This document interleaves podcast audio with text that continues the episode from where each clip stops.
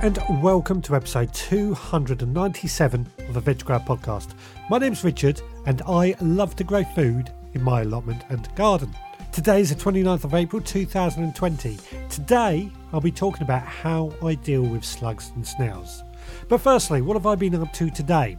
Well, this morning I went down the allotment and we had a dry start to the day. So while it was dry, I made the most of it and worked outside.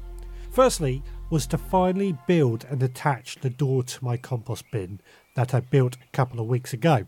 Now, this has been another one of those jobs that I've put off in order to get other jobs carried out. However, today I've got it built and it was being built out of more of this old pallet wood that I reclaimed when I dismantled some of the beds.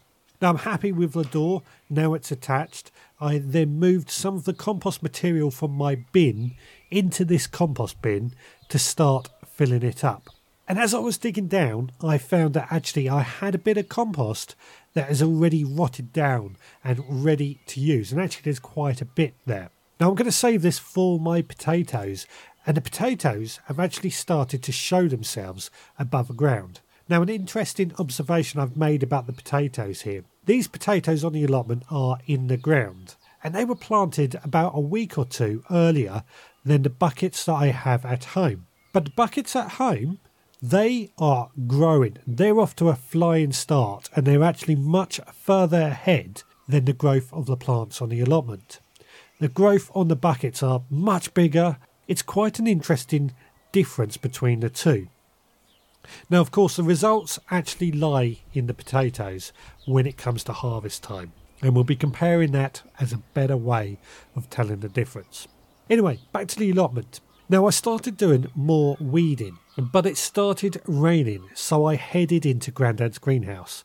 And one of the great advantages of a greenhouse is the ability to shelter when it rains, yet still work on gardening. Now, in the greenhouse a few weeks ago, I planted out some aubergine and tomato plants, and so far, only one aubergine plant didn't make it, and that I replaced today. However, all the other plants they haven't done much growth either. They're still alive and they look absolutely happy. They just have not put on any growth. What I actually think is going on is they're potting on root growth, and possibly in the next couple of weeks, they'll suddenly just jump into life and pot on a lot of growth. I then planted up some pepper plants just in the front row of this bed and while I was doing this, I spotted a common lizard that had taken up residence inside the greenhouse. Now, I wondered if this was why I haven't seen any slugs or snails. However, I did do a bit of research and found out that they don't eat slugs and snails, they eat more spiders and things. However, he's still welcome to live in my greenhouse. I don't mind it at all. Now, while still in the greenhouse, I staked up my tomatoes and cucumbers that are in pots. These plants do not have a home yet, but while they're still in pots, I figured they need staking to grow straight. Now, the usual thing to use for this is some small green canes that we can buy from a garden centre. However, a couple years ago, I realised I could use barbecue skewers. Now, I use barbecue skewers because they are cheap in comparison. For example, I found a packet of 10 green canes to cost about a pound, whereas for the same price, the barbecue skewers, I get a pack of 100.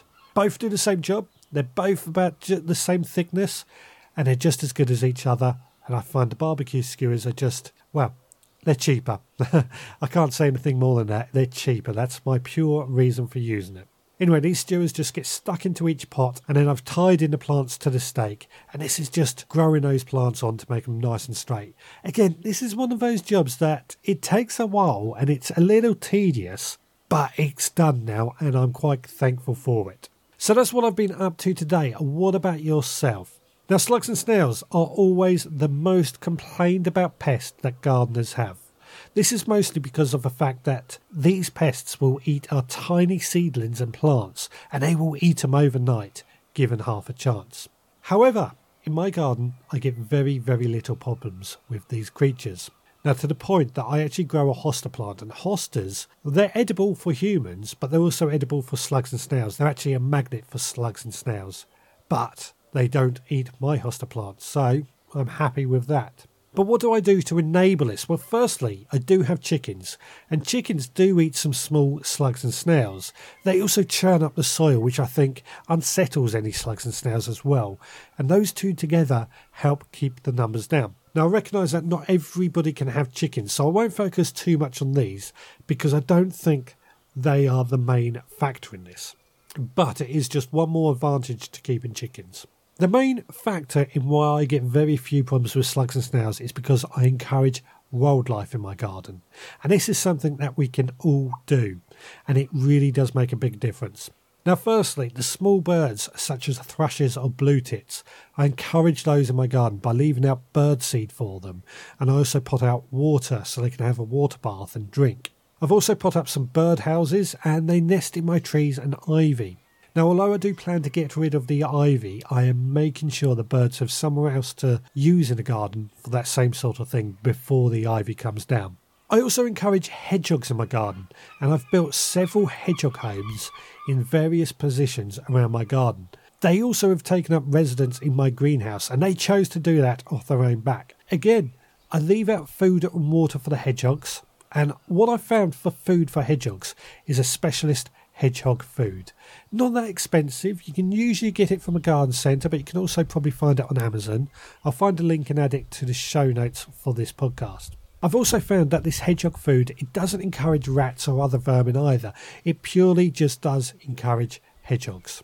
Now, many years ago, I would use slug pellets. Now, these slug pellets have been banned, but I stopped using them long before they were banned. There was a period where I used wool pellets, and they actually worked really, really well. And they were organic and they also rotted down into the soil. And these wool pellets just work by the smell, or there's something about the wool that the slugs and snails didn't like. And more importantly, I found they worked. But I have moved away from this because the wildlife aspect works so much better. And let's not forget, the wildlife can be protecting your plants when you're not around. Other methods that I've used in the past that is successful. One is slug traps. Now, this is just a small beaker or something sunk into the ground with a small amount of beer placed in the bottom, and it's as simple as that. The slugs will then go and find that beer because they can smell it or whatever, get a bit drunk, and be unable to get out, and then they would unfortunately drown in the bottom. The disadvantage that I had with this one, if the trap is left for a few days, those slugs and snails get a bit smelly. And two, if it rains, that beer might wash out, which kind of defeats the point and wastes beer. The other, actually, the third disadvantage with this method is that it's a waste of beer. But now, another method that I've used in the past is nightly trips in the garden, especially after rain, and I'd just go out with a torch and catch as many slugs and snails as I could possibly see. These were all put in a pot, and some people would basically kill them, or I would actually just take them away to a, a nearby wooded area and let them go. Don't know if we're meant to do that, but that's what I would like to do. It's also possible to leave bricks or something around the garden, and you will find slugs and snails congregate under there during the day.